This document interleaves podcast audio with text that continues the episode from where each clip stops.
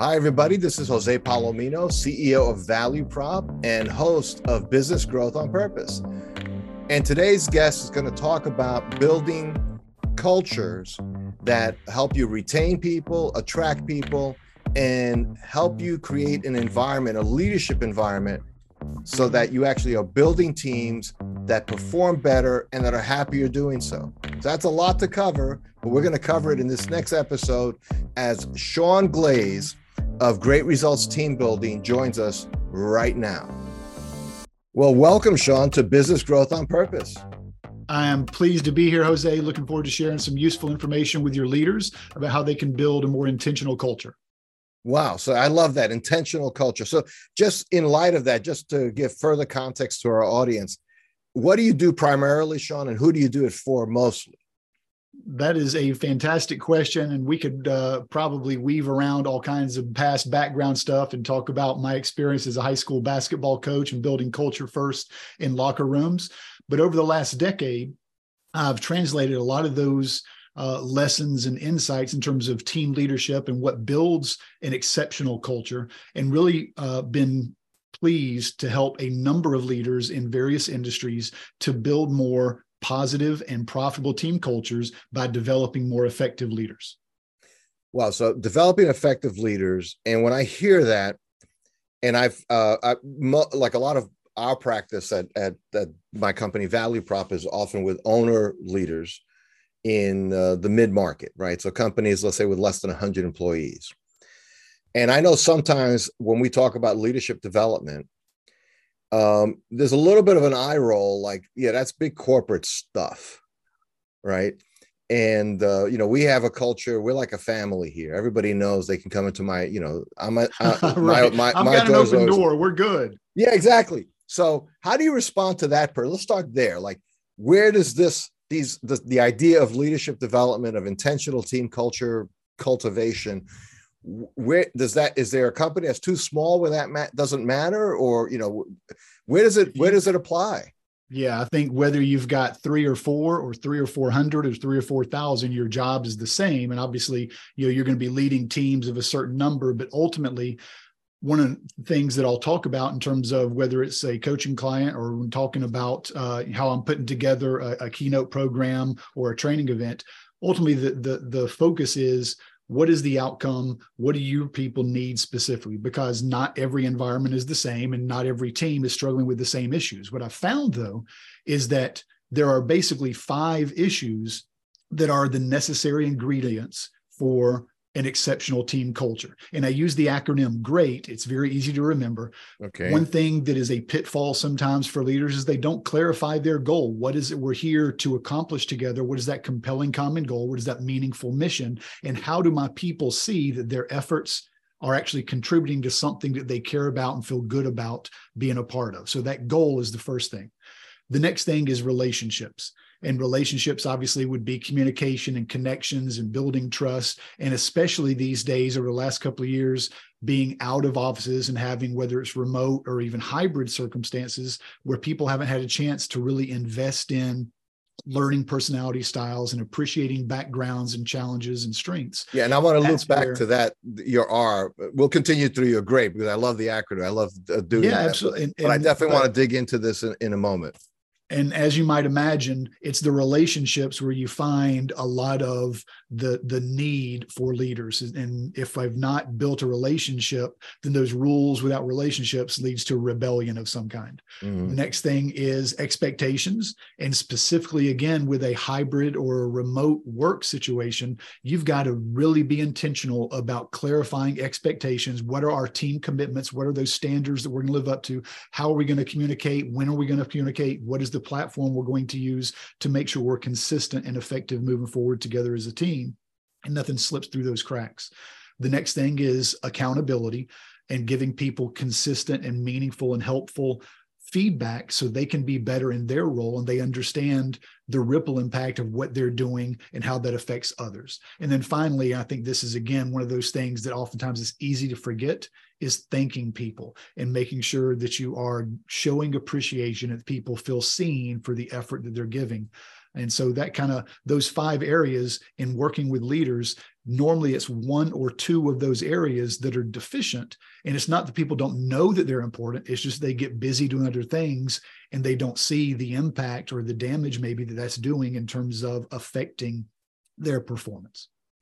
But, you know, my people, they know me and they know I appreciate them. And, you know, at the end of the day, our job is take care of our customers that's what we're supposed to do. So, why is that so hard? Why do I need to do anything more than just expecting people to be grown up, professional, and responsible? you know, uh, we talk about you know building a culture of retention and making sure that we are a, a, a magnet of sorts for great people, and that starts with making sure that when you're recruiting people, you're getting the right ones. But one of the things I found as a basketball coach and working with leaders, regardless of industry, is that oftentimes we forget to recruit the team that we already have. And you've got okay. people in your locker room who you sometimes make assumptions that, oh, they already know, they already feel, and they need to be reminded. Uh, and I think that that's one of the things, not just being reminded every meeting about here's why we're here. And this is a great example of somebody who's gone over and above, an example of a behavior that demonstrates the values you want to see emulated throughout the organization but what are you doing to give your people a chance to, to connect with especially the goals in the relationship? Are they constantly being reminded of how what they do contributes to something larger than themselves? Are they constantly being reminded of the support and the people around them who can offer strengths? And again uh, one of the things you see not just in in-person issues but absolutely in remote is that lack of collaboration because the answer is almost always inside the organization but people oftentimes haven't built relationships so they feel comfortable reaching out or sharing or requesting that information. Well well you know reminds me of the old like preacher joke where you know the the husband says well you know i told her i loved her the day we got married you know why, why do i have to keep repeating it? Right? I'll let her uh, know if anything changes. Right i'll let her know when it changes. So so but i love the beginning part the, the g the goal right? So that is one area that i have observed and you know my focus is primarily helping people think through growth strategy like how do we get to next levels in either revenue or or margins or profitability or valuation.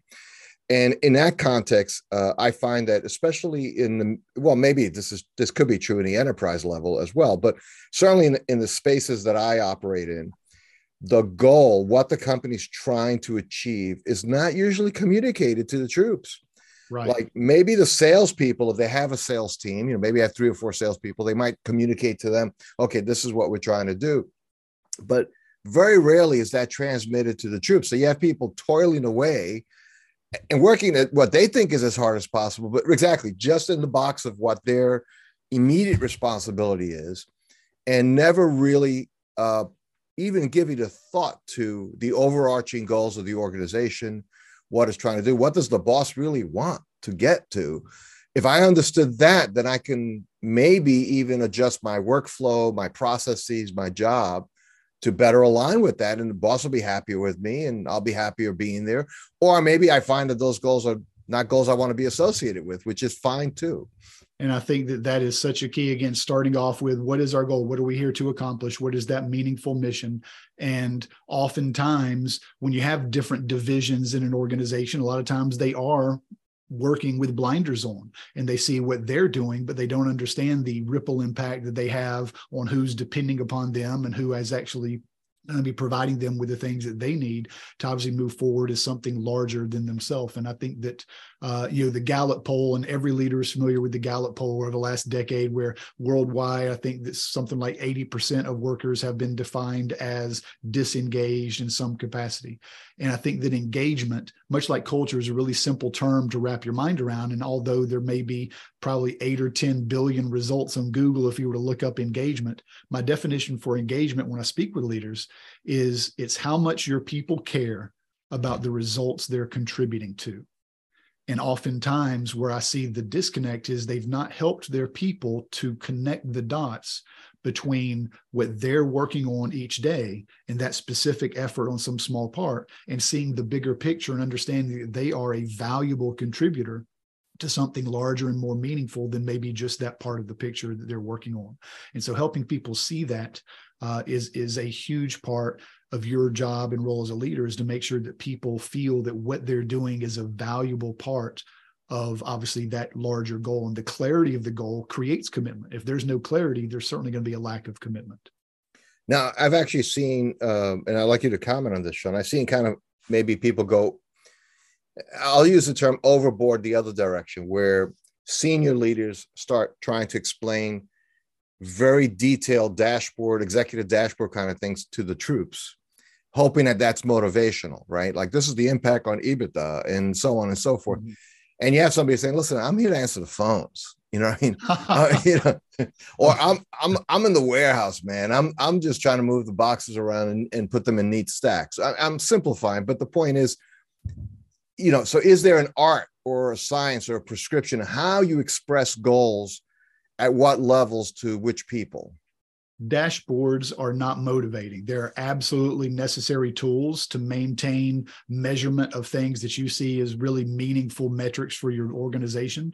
But stories and people and progress is what motivates. Mm. So if you can focus each individual in your team of here's how what you're doing impacts a person. You can tell stories about other coworkers or about clients whose lives are impacted by what they're doing, they feel that what they're doing is that much more important. And if you can share in the midst of those weekly or biweekly meetings, not just stories of people who are affected by those individual roles, but how is our progress being impacted? Because progress motivates. People want to feel that what they're doing is having an impact. That's where obviously the dashboard can be helpful to maybe share some of the progress. But my job as a leader is not to necessarily get into the weeds but to recognize that people need to feel that what they're doing matters and why it matters and how it ends up impacting others. That ultimately, you know, when you think about empathy, you know, I've, I've had a number of conversations with leaders who are seeing accountability as I did when I was a young coach. And accountability is consequences, and we're going to provide punishment or some type of, you know, re- remedial search. Mm-hmm. And accountability could not be farther from that. Accountability is not punishment. Accountability is really based upon empathy. Accountability is really about do I see how what I'm doing affects a goal or affects the people I'm working with who we're trying to work together to accomplish that goal. And I want to be far more personally accountable for my role when I have an understanding and an appreciation of how that job, however small it might seem in a moment, does absolutely have a meaningful ripple impact. And whether it is a custodian at a high school, like I used to work in, whether it is a tech who is working in laundry at a hospital, for them to feel that what they're doing is an absolutely vital and meaningful part of ultimately that larger mission of serving people is a huge part of motivating them. And I think that that's something that, again, going back to the great acronym, that thanks and helping people feel seen as being part of accomplishing that goal is a huge part of uh, lighting that fire in a lot of people who otherwise may not be as committed. So, so getting to that commitment point, something I heard at a recent uh, business conference, and this is like the maybe the old fuddy duddy kind of uh, uh, comment, but let me just say it right, which is you know the generations are so different now you know the greatest generation had a certain work ethic. Even boomers were raised by the greatest generation and mm-hmm. here we are like two generations or three beyond that now. And it just seems like what matters to people is different than like getting the job done. It's other stuff. And do i ignore that other stuff? Do i only hire people who really care about getting you know getting the orders done on time? I mean how do i even find the people that can really just do the job well, I, I, I do believe when you look at the the differences in terms of generational values, that is a real thing that absolutely affects the motivation of the people that you're bringing in. And millennials, as we all know, are going to be a huge part and already a huge part of the workforce. And they are very different from Gen X or from the boomer generation that was far more concerned first with the safety and security of a job and a pension and making mm-hmm. sure that we were safe, and then with status or authority or position and accomplishment. And now I think you're seeing a workforce with millennials who are far more focused upon what is that quality of life that I'm getting. And I'd much rather enjoy a quality of life than to maybe you know sacrifice family or other hobbies or you know um, things that I might be interested in just at the altar of work. And I think that yeah, but not everybody can afford to set up a a Google campus with like uh, you know comfort chairs. right. you know? and, and again, I, I think that that's a, that's a, a common misperception is that you know you've got to have snacks and foosball tables and all kinds of things surrounding your people in a you know shared space that that's what defines an exceptional culture. An exceptional culture can absolutely be me sitting at home as a remote team member as part of something larger than myself when those five other areas are taken care of. And again it hmm. goes back to have you clarified that goal? Have you allowed people to intentionally build relationships and had events and opportunities for them to get to know the people that you're expecting them to collaborate with? Have you set those expectations? Are you having those consistent accountability and feedback and growth conversations? And do people feel appreciated for what they're doing well and you know and i personally early early in my career i was doing software development for a company it was a chemical distributor and the owner's name was don. And i would be on site this is the day this before the cloud and everything i was on site doing work. And you know my my day ran past dinner right? It was like a long day to get stuff done. But i would see as every team member left for the end of the day, Don would often step out of his office and say, Hey, Mary, thank you for a great day today. That, you know, he, he was very, and it wasn't like fake or it was mm-hmm. sincere appreciation for the fact that they helped the enterprise. And I saw how it, how it affected people's willingness to step up and respond just because they felt appreciated they felt like they were seen so i've yeah. seen that power very early in my career just that so I'm, I'm glad you ended great with that t because it really is a powerful uh change agent in terms of how you handle things and, and you know a lot of owners i talk to they do appreciate their people but asking them well do you let how do you let them know and it's it can't just be a turkey at thanksgiving right right it has to be something more so Wow. So then let me just come back a little bit to something that's really two things that are happening right now. Obviously, we're living in this in this hopefully soon to be officially post-COVID world, right? Uh, one is the hiring, right? It's hard to find people and so on. And you talked about like just a, a culture of retention, right? So mm-hmm. the whole idea that it's a lot easier hiring people if I don't have to fill empty slots uh, because people left. So what do you see is a best practice or a, a good way to look at how to hang on to my people, especially when that person comes into my office and says, "Listen, I just talked to Acme Sprockets and they're offering me two dollars more an hour, and uh, I got to take that." Right. So is that is that all there is? And what do I resp- do? I just say three dollars and then get into a bidding war for for mid level talent? I mean, what's what's the answer there practically? Well, I think that there's always going to be the allure of the two dollars more an hour, or the twenty thousand dollars more a year, or whatever that might be when somebody comes calling. And I think that you know, again, in, in those conversations I have with leaders about being intentional about building a culture, if you're taking care of those five things, it's going to be very difficult for your people to leave a place if they've been anywhere else because they're going to appreciate how different that culture is when you're intentional about giving uh, energy and resources and in you know um, investing in those things. That said I, I, I think that there are a handful of what i call loyalty anchors. Uh, certainly pay is one of those. I think the quality of people that i get to work with is one of those i think that showing me progress is one of those. Um, i think that purpose obviously is one of those. But that idea of progress is what are you doing to help me to grow? And i think that that's one of the things you also mm. see with millennials is how am i not just serving in this position but how can i add a skill? How can i continue to grow myself? In that sense of growth you know businesses to the title of your podcast businesses only grow when the people inside those businesses are given opportunities and encouragement to grow. So what are you doing as leaders in those accountability kind of feedback one-on-one conversations that you need to be having on a pretty consistent basis to find out what are those hot button things that the people that you're serving as a leader that they're interested in learning about or contributing in a larger way? How can you help them to climb that ladder of skills or um, you know kind of personal growth so that they feel that they are not stagnating that they continue to grow uh, regardless of how large the organization is. But am, am i not then just equipping them and training them up to take a job somewhere else? Absolutely. And, you know, again, there's the great, I think it's John Maxwell quote, you know, you know, well, what happens if we train all these people and they leave well the other side of that coin is what happens if we don't train them and they stay and i think that your job you know my job as a coach my job as a parent is to pour into my people so they become the absolute best version of themselves as teammates and leaders.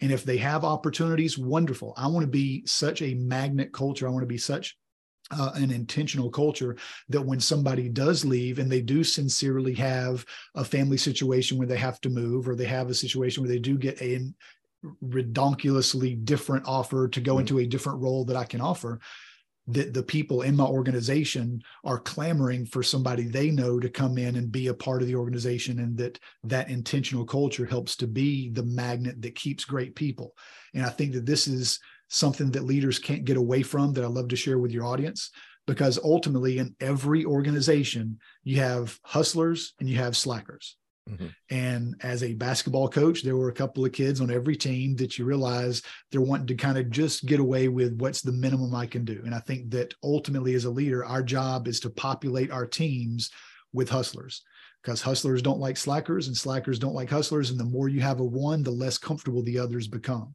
But if you allow slacker behavior and that ultimately is what culture is, right? Culture is just the behaviors that you allow to be repeated in your organization. If you allow some of those behaviors to be repeated, everybody notices. And so your job is hopefully to coach those slackers to be hustlers or to help them find a different organization to be a part of so you can populate that role with people who are going to fit your organization standards. Wow. And, and Sean, just quickly uh, in the time we have here, because I don't want to skip it, I alluded to it. The second kind of COVID reality, right? One is retaining people, finding people, but then, and you mentioned in your relationship on your great acronym, uh, you know, the reality is uh, it's a lot easier to do all those kind of developmental things if we're in the same building. Mm-hmm. Now we're not even necessarily in the same city.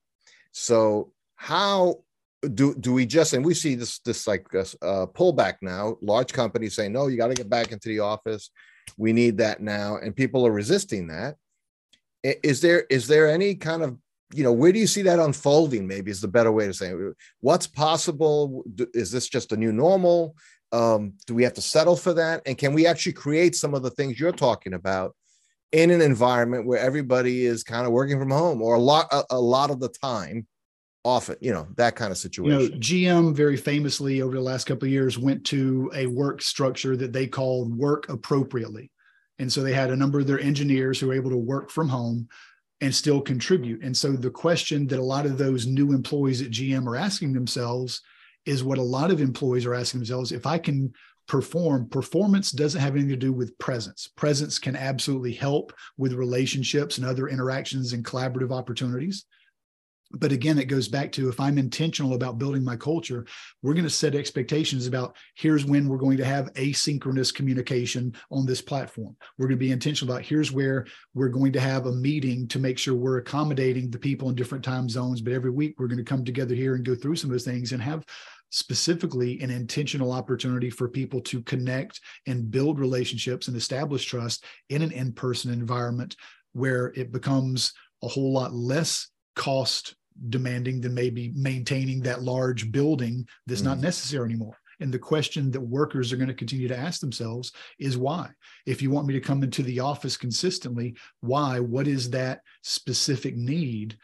Because if I can be a productive, high performing team member and I can have conversations via Zoom to build relationships with some of my teammates, and if I can uh, begin to uh, grow and have other opportunities to be a better leader in the organization moving forward why is that necessary? That's why i do believe that uh, you know in person only is going to continue to be a diminishing reality. You're going to see a lot more organizations moving to at the very least hybrid because people again once you uh, once you taste ice cream it's tough to get away from it Right. Wow.